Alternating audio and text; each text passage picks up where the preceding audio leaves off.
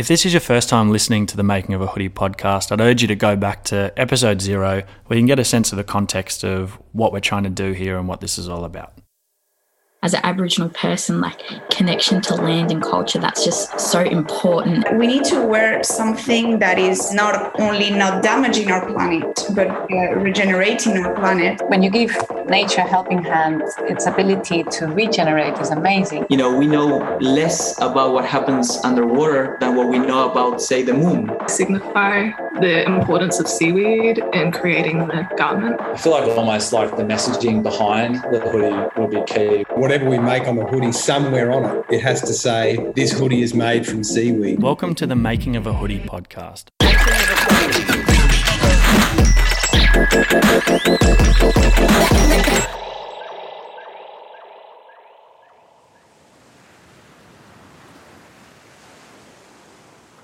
My name is Damon, and uh, I'm a, a, filmmaker. And uh, the thing I'm working on at the moment um, with lots of people around the world is this concept of regeneration and, and what that means, and that uh, largely sustainability is a target, but regeneration is an action.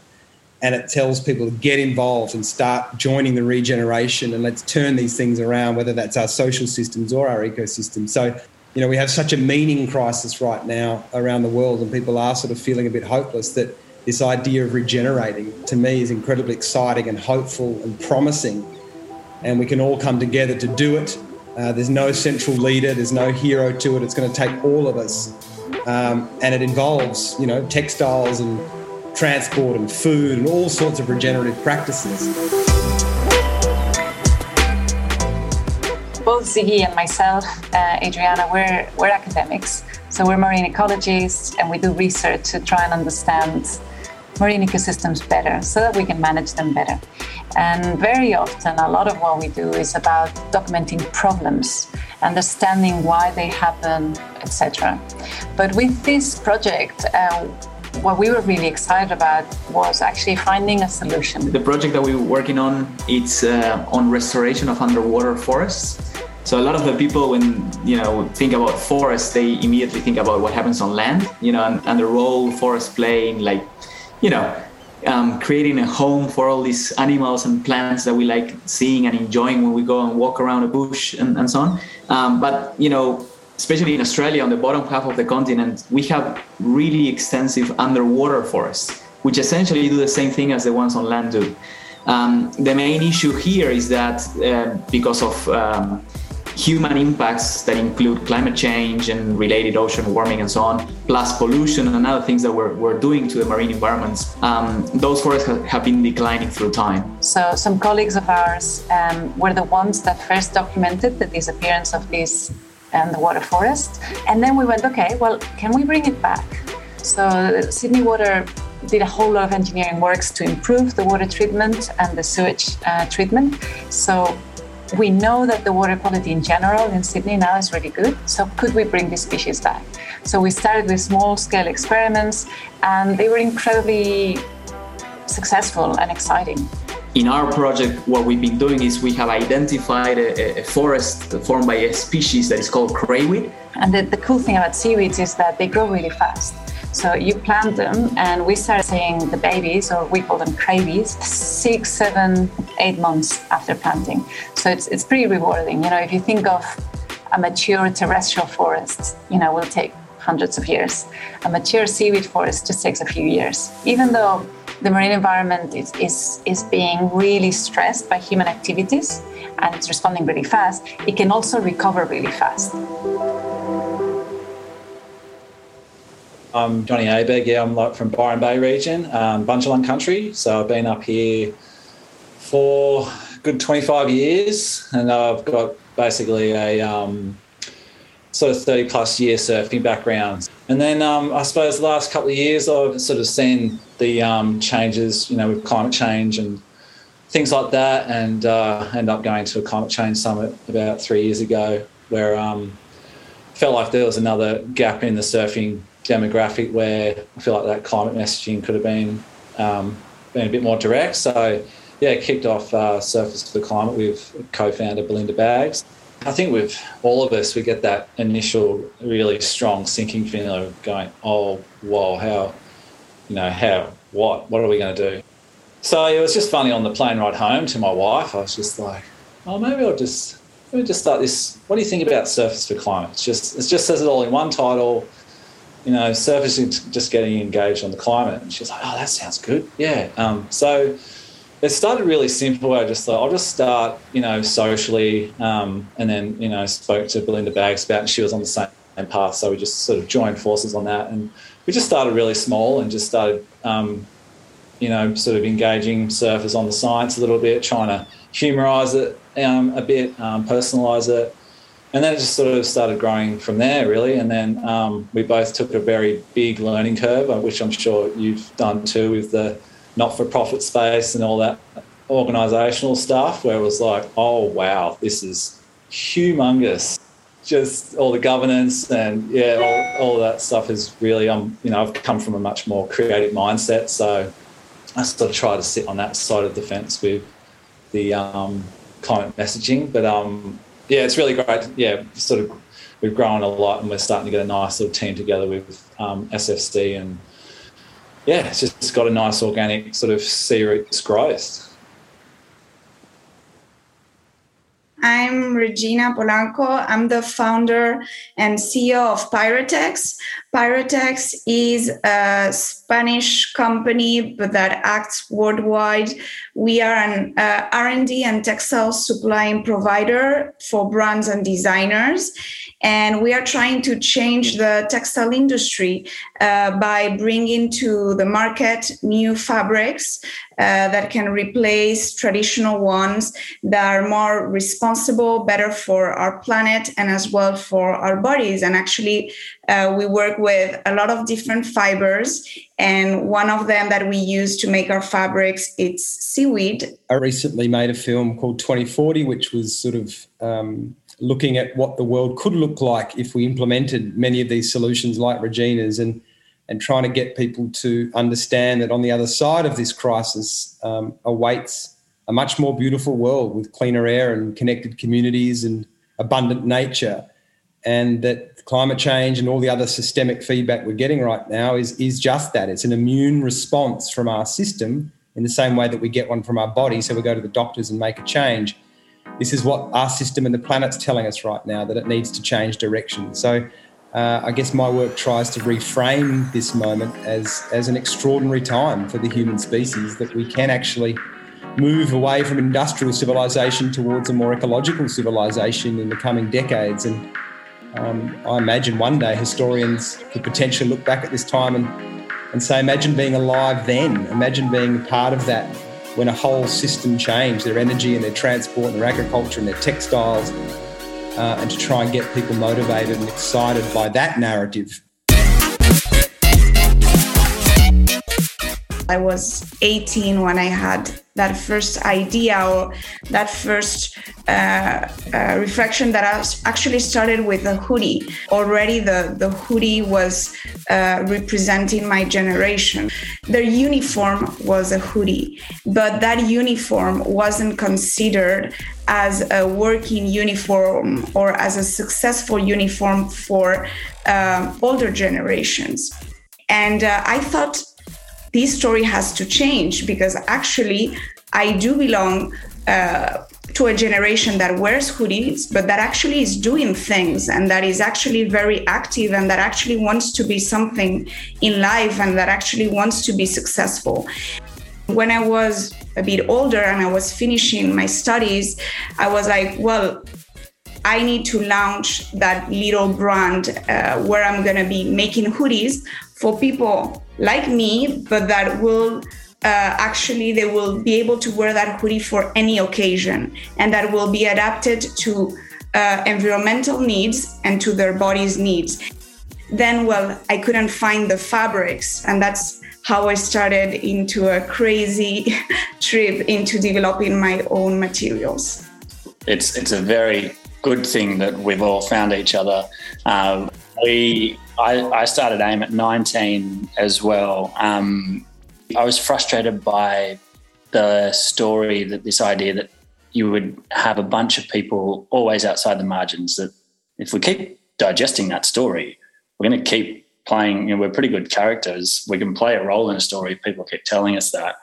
And yeah, to your point, Regina, I was interested in how you take, you know, some of the stuff that's been cool before, um, but not have apathy be cool anymore. How do you make like doing good stuff cool? I, I think storytellers are really important in this moment to amplify the great work of Regina, uh, but also to give hope to, to the younger generation that are on this call as well, to, to say that all isn't lost. There's an extraordinary amount that we can do, and it's just time to get on with it. Miller and Lily, like, what are the stories that that you choose to tell in your life as you're looking out? What are the stories that you've tried to write? And have you learned, have you had a moment in your life where you've been like, oh, I'm not sure I want to accept that story that people are telling for me, and maybe I want to tell another story. Do either of you have any experiences like that? So, my name's Lily. I'm a year 12 student in Nowra, New South Wales. Um, yeah, I can talk about my major artwork, I guess. I love that. Um, yeah, so I'm focusing on kind of the connections between Aboriginal women and like community. And that, like, despite what the media says about Indigenous people and what other people tell me about my culture. So I guess I'm trying to make a change there.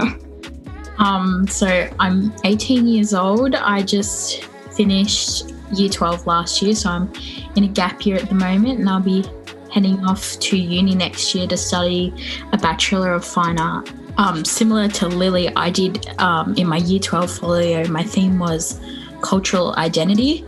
So I kind of looked at myself in my culture and where I stand, and then I used that to create stories like art as a way of sharing stories. And I kind of what they call activism art. So I was trying to speak about things that I felt strongly about in my culture. So I like tackled things like um, intergenerational trauma that not really many people, well, my age, were completely understanding. And especially last year, just being in that whole Black Lives Matter movement move through Australia as well. I just am constantly trying to use my art to uplift young Aboriginal voices.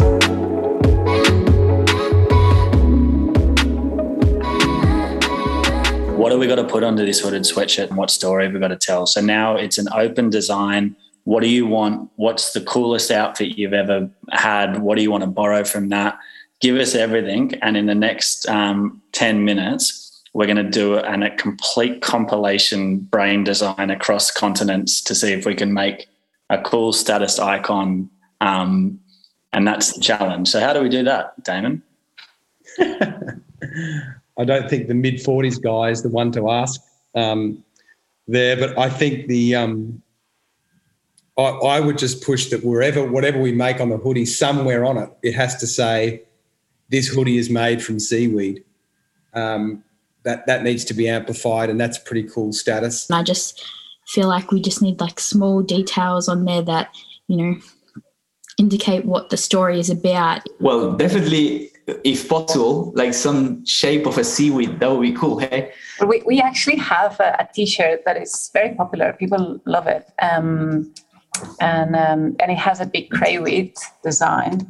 The color of crayweed is sort of like you know this bright it, has this brightness onto it so it contrasts really well with say dark colors the shape also is quite cool you know you have all these different branches that branch out and mm. and that sort of like and, and that drawing is really cool because it sort of like shows it how, how it is underwater you know when there's water flow on the waves and so on. So uh, i think that that would be really cool. The thing that popped to mind i just sort of thought maybe if there was some kind of muted very very muted underlying pattern on the jumper like yeah there's something about just the the ebbs and flows like or or, all that sort of bullcut weed that could be a, a really sort of faded sort of muted sort of graphical thing underneath, like a sort of base color sort of thing. So you sort of it's there, but it's not. But yeah, yeah, it's got the presence of like um, seaweed. Like on the back, like just have a design, probably do with the ocean or planet. Again, linking it back to you know the environment. Um, it's a beautiful idea. I love the idea of like a um, that you're looking through the back of the hoodie and it's the ocean you want to see then uh, well, I thought maybe if if you find um, uh, a quote that maybe could go um, in in the front part of the hoodie or maybe on a sleeve. Ocean health is it's it, uh, you know because if the ocean is healthy, I think the planet is healthy, right? So you know. So everything in the ocean would be healthy and and we would get a benefit out of that um, things on land will get a benefit on that. So something related to that, given that seaweeds come from the ocean, you know, healthy oceans or ocean health, something that I will be. Yeah, I mean, what we, we often say is how, um, yeah, I mean, I think something about the the the like we say, you know, when when when you give nature a helping hand, its ability to regenerate is amazing. You know, so something that I think is is is is particularly inspiring is to show how yeah how it is within our grasps you know so that kind of point to the solutions. Because maybe we could set up we could actually make a whether it's a video or, or a piece and tell a story of this hoodie. And then could you could you actually stitch a, a qr code somewhere onto it? Yeah i imagine someone sitting on a bus behind you and they just they see this thing on your back left shoulder and it says scan this and it's just it's you know and some random person just does it while you're not even looking and suddenly they get taken into this world and learn this story. It's um yeah, enter enter the ocean we want to see. I think is a really and and what's beautiful about that is you know we could link to a regen website or have the like the pyratex gang there like be able to showcase the work. Um, i love showing behind yeah the story behind the story.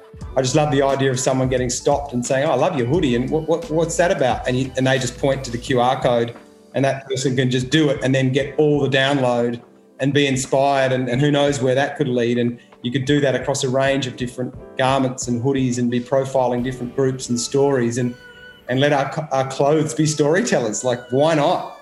I feel like almost like the messaging behind the hoodie would be key with with that like how just that sort of circular economy sort of thing how you know how it's growing. It comes into a hoodie you know and then it just goes back to the earth. I think that will be really key and it could be like a fun little like a little like fun little logo off the back corner or something that just you know three little life cycle logos or something off the off the back so it's not too like in your face it's just off the side if you want to you know dive deeper onto it. I always feel like with everything like being a little more pulled back and minimalist can sometimes be speak louder than being too bold. I, I that's, a, that's, a, good balance because all I know is extreme bold. So I'm glad you're, glad you're here to counterbalance it. Has anyone got a burning color? Actually, that's my question. I like the idea of a black hoodie with all the drawings and stuff in different colors. I really like that as well. I think it'll make things stand out a lot more, especially the message like you want to portray. I'd go forest green, but I'm I'm through my black phase, so um, I'm going to defer to the younger generation there. Well, from our side, we can do any color. Uh, actually, we use always the same type of dyes. That are reactive dyes. They don't. We uh, we don't use any any chemicals. Uh, our dye cycles are super short, which is very important uh, when you dye a fabric because this means that you're using less energy. Uh, we are able to recycle the water uh, of uh, when when we dye our materials and and actually we can do that for any color palette. So actually the way we work normally with with with the brands with who we collaborate is that we do lab dips are little swatches of the colors so for example we could go into three shades of forest green and uh, make lab dips for you and then we would we could select together uh, shade. And then on the black as well, there is different levels of blacks because it can be a washed black, it can be something more deep. So we can play with that as well. What is the color, Regina, that or the the fabric and color which would have the lowest environmental cost? If we made a seaweed hoodie, what's the one that would have the lowest cost? So it would be maintaining the natural color. So uh, that would be a, a kind of off white because we do wash the fibers and the yarns in a way that we are able with no chemicals to to to get our our fabrics in uh, almost a white, but it would be well. I don't know if you see the the cone there of of white yarn uh, in the back, but uh, that would be the tone. And then, is it right in saying that Regina, your garment, when you're finished, you can literally put them in the garden? You can just are they completely compostable? So this would depend on um, on the prints, on the trims, on the labels, as well how the whole garment is made. And what we do, because some of that's important for some of our customers, and we have to carry out special tests for each uh, garment. So we do a compostability slash biodegradability test that takes a lot of time because actually you really reproduce that that test of checking if if uh, if the product can biodegrade. Of if there is any element on the product that has to be taken away in order to yeah i know that if, if that if that if that was written somewhere too that this my hoodie is compostable. I know from our community that are very passionate and we would we would get so many takers of that because they are proud composters and and they would wear something like that. Um, so that's just worth, worth thinking about if we're going to make a line of these if we could do one like that it'd be um, it'd be wonderful. What i want to know this is an open question. Everyone has to provide an answer um, or a thought your skin regenerates itself in 28 days we have a whole new skin in 28 days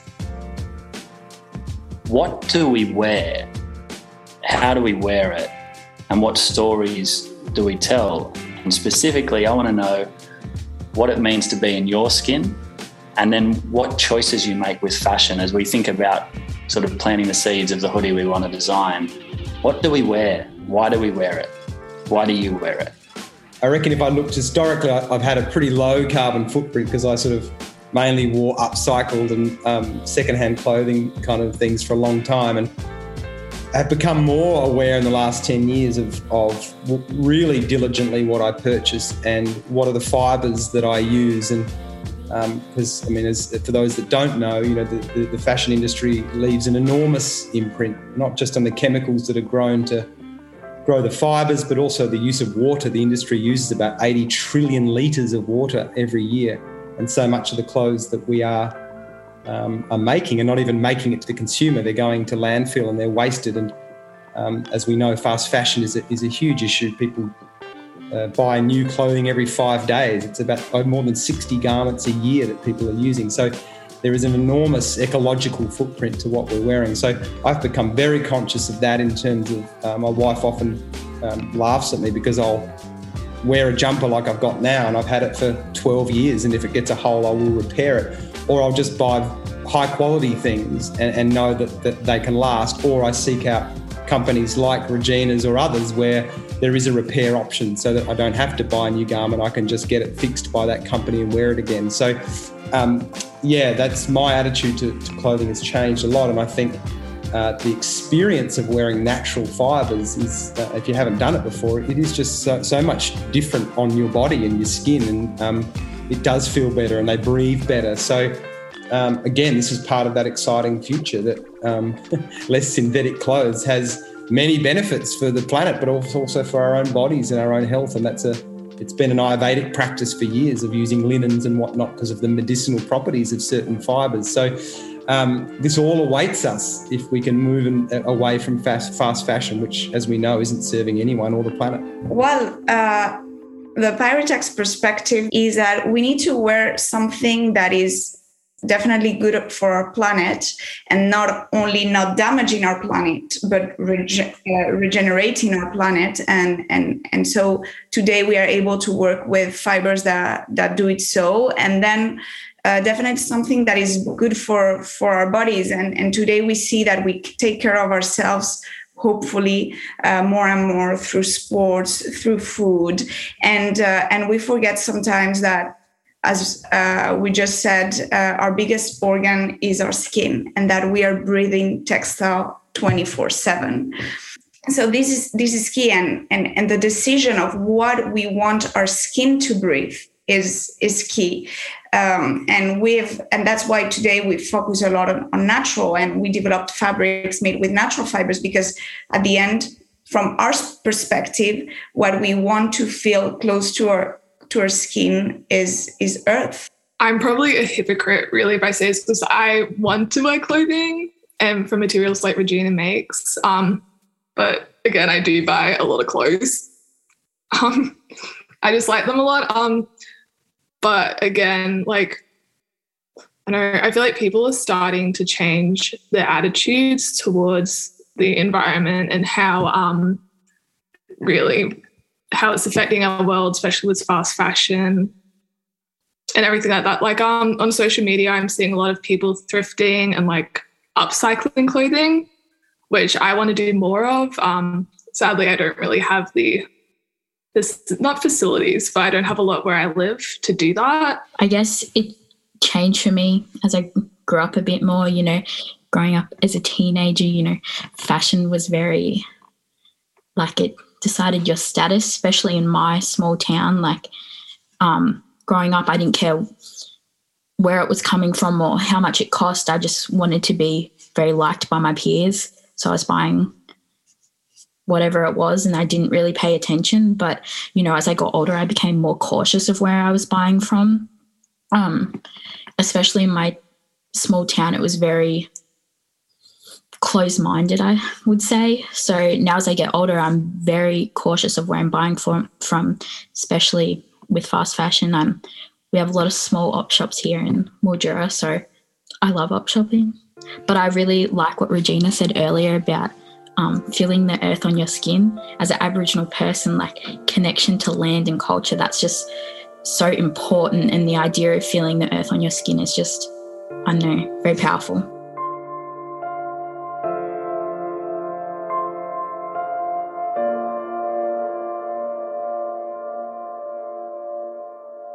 I was born in Barcelona, um, which is by the sea.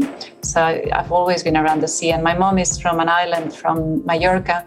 So I've spent a lot of time there. And, and for me, it's just uh, the initial attraction is kind of romantic. You know, it's, it's just um, loving being in it, on it, near it, and being kind of fascinated by how little we know about it, how mysterious it is, and how everything is connected in the ocean.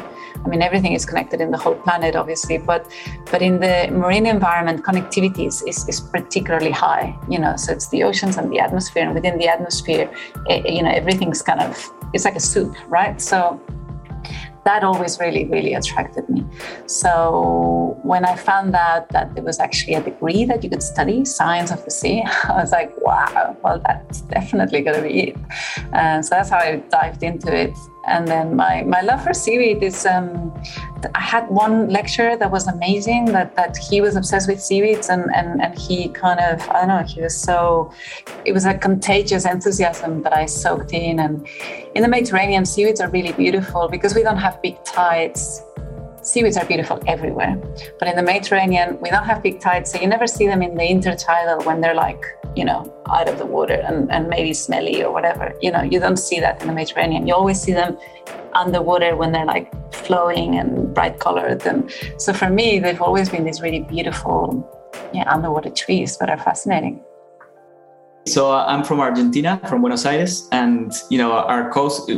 Buenos Aires is based on one of the largest, if not the largest, estuary in the world. There's so much fresh water that comes from the Amazons that is really it's fresh water. It's sort of like we call it actually a river, but it's, it's in reality it's an estuary, and um, it's really polluted. So we used to go on holidays, um, or whenever we could, really, to the beach, which is further away. Um, mainly because you know of that. You cannot really get it you know you live next to this water body that is huge but you cannot get in because it's disgusting right? So we used to go on holidays with my parents um, to the beach and i used to love that because i love being in the water and that was an opportunity where i could just stay the whole day in the water without worries about pollution or anything like that um, and then my mom also was really, really into. We had at home all these books about Jacques Cousteau, you know, and, and we used to watch all the films uh, about the underwater world. And when I was a kid, one thing that always um, fascinated me was that you know we know less about what happens underwater than what we know about, say, the moon or or or stars that are nearby and so on. And I was like, what? We live right next to it and we know very little about it. That's like, that's crazy. So ever since I was like, ever since I can remember, I was, you know, when you get asked what you're gonna be when you grow up, I'm gonna be a marine biologist. And all my friends said the same thing when we were five, but that kept changing through time for all of them, except for me. I always kept saying, I'm going to be a marine biologist without even knowing what that meant. Uh, and so I just enrolled in uni to do biology. And, you know, I was lucky that I started working in a lab there as a volunteer. And that's when I discovered what, you know, marine science was about. Uh, marine biology was about what we do as, as scientists, how we collect data and all that kind of stuff and um, I was mostly driven by sort of like marine animals. But then I figured that you know all those animals need a home, and that's when I sort of like got into seaweeds. You know, especially like these large forest-forming seaweeds.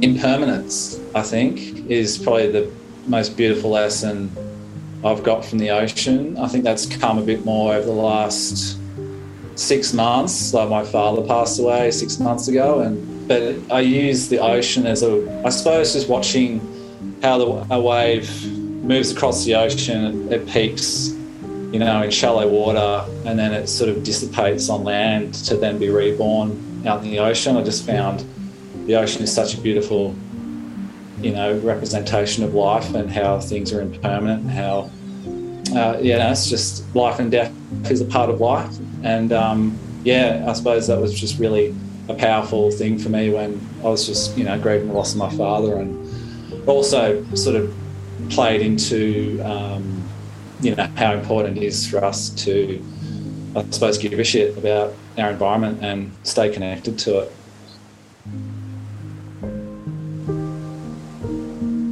I reckon it'd be beautiful to make the simplest possible, lowest impact hoodie out there and tell the story through the website and through different and have the illustrations in the world and the color come to life through that that link and that code. And I, I think if we had, you know, this hoodie um, is made of seaweed, this hoodie is compostable, this hoodie um, supports marginalised youth to have a pathway to equality. Um, this hoodie is helping build a future ocean we we are all dreaming of. Gang, I could talk to you forever. Um, I know that you're all got lives to live and there are oceans to rebuild and support and um, work out how humanity can can have the smallest possible impact or have a big impact in the best possible way. I just want to thank you all for, for what you do in your life. Um, it's hope's a tough commodity um, to keep firing and keep moving, and and I think it's um, it's really simple that when you can find people who are hopeful, who are using the power of human intelligence to create action for good, it is just so inspiring. I feel like I don't need any um, coffee for the rest of my life after talking to people like you all. So thank you for joining us. Um, and it's been a pleasure to have you all on, on the Making of a Hoodie podcast. And we're looking forward to making a Seaweed Hero hoodie with a lot of you. And thanks for joining us.